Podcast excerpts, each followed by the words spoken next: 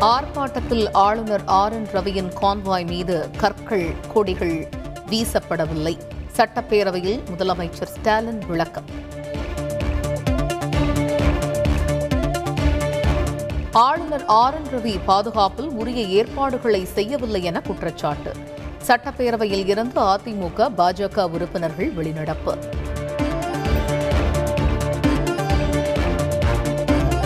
போராட்டத்தில் ஈடுபட்டவர்கள் மீது குற்றவியல் நடவடிக்கை எடுக்க வேண்டும். எதிர்க்கட்சித் தலைவர் எடப்பாடி பழனிசாமி வேண்டுகோள். புதிய கோளரங்கம் உருவாக்க நடவடிக்கை மேற்கொண்டால் மதுரைக்கு முன்னுரிமை. சட்டப்பேரவையில் அமைச்சர் பொன்முடி தகவல். தமிழகத்தில் நானூற்று தொன்னூறு பேரூராட்சிகளிலும் கூட்டு குடிநீர் திட்டம் மூலம் குடிநீர் வழங்க நடவடிக்கை. நகராட்சி நிர்வாகத்துறை அமைச்சர் கே என் நேரு தகவல்.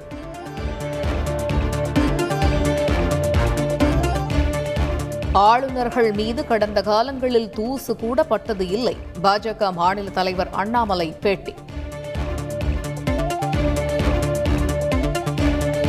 இரண்டு நாள் பயணமாக ஆளுநர் ஆர் என் ரவி டெல்லி பயணம். குடியரசுத் தலைவர் பிரதமர் மற்றும் அமித்ஷாவை சந்திக்க திட்டம்.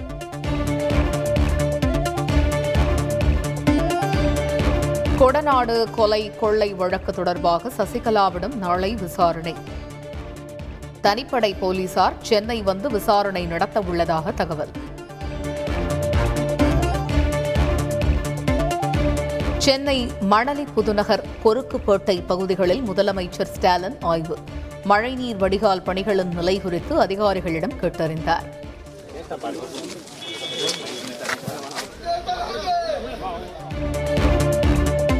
இந்தியாவில் தினசரி கொரோனா பாதிப்பு மீண்டும் இரண்டாயிரத்தை தாண்டியது. கடந்த இருபத்தி நான்கு மணி நேரத்தில் இரண்டாயிரத்து அறுபத்தி ஏழு பேருக்கு தொற்று உறுதி.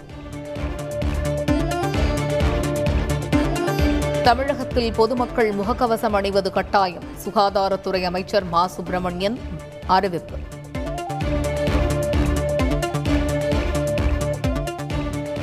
இளையராஜாவிற்கு ஜிஎஸ்டி அலுவலகம் சம்மன். சேவை வரி கட்டாததற்கு நேரில் ஆஜராக உத்தரவு. மதுரை சித்துரை திருவிழாவை நிறைவு செய்துவிட்டு கள்ளழகர் மலைக்கு திரும்பினார்.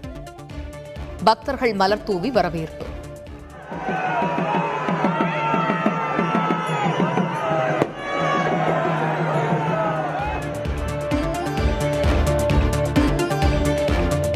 பூவாகம் கூத்தாண்டவர் கோவில் தேர் திருவிழா கோலாகலம். பக்தர்கள் திரண்டனர்.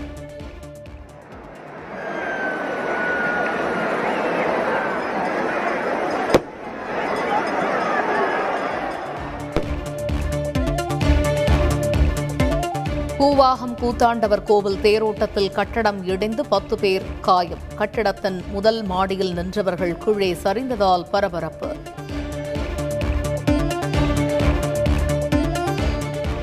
டெல்லி ஜஹாங்கீர்பூரி பகுதியில் ஆக்கிரமிப்பு கட்டிடங்கள் அதிரடியாக அகற்ற தடை. உச்சநீதிமன்றம் தற்காலிக தடை விதிப்பு. இலங்கை தமிழர்கள் மூன்று பேர் அகதிகளாக தனுஷ்கோடி வருகை. இலங்கையில் பொருளாதார நெருக்கடி காரணமாக தமிழர்கள் வருகை அதிகரிப்பு. யுக்ரைனின் கார்கிவ் நகர் மீது ரஷ்யா தொடர்ந்து ஏவுகணை தாக்குதல். நான்கு பேர் பலி பதினாறு பேர் படுகாயம்.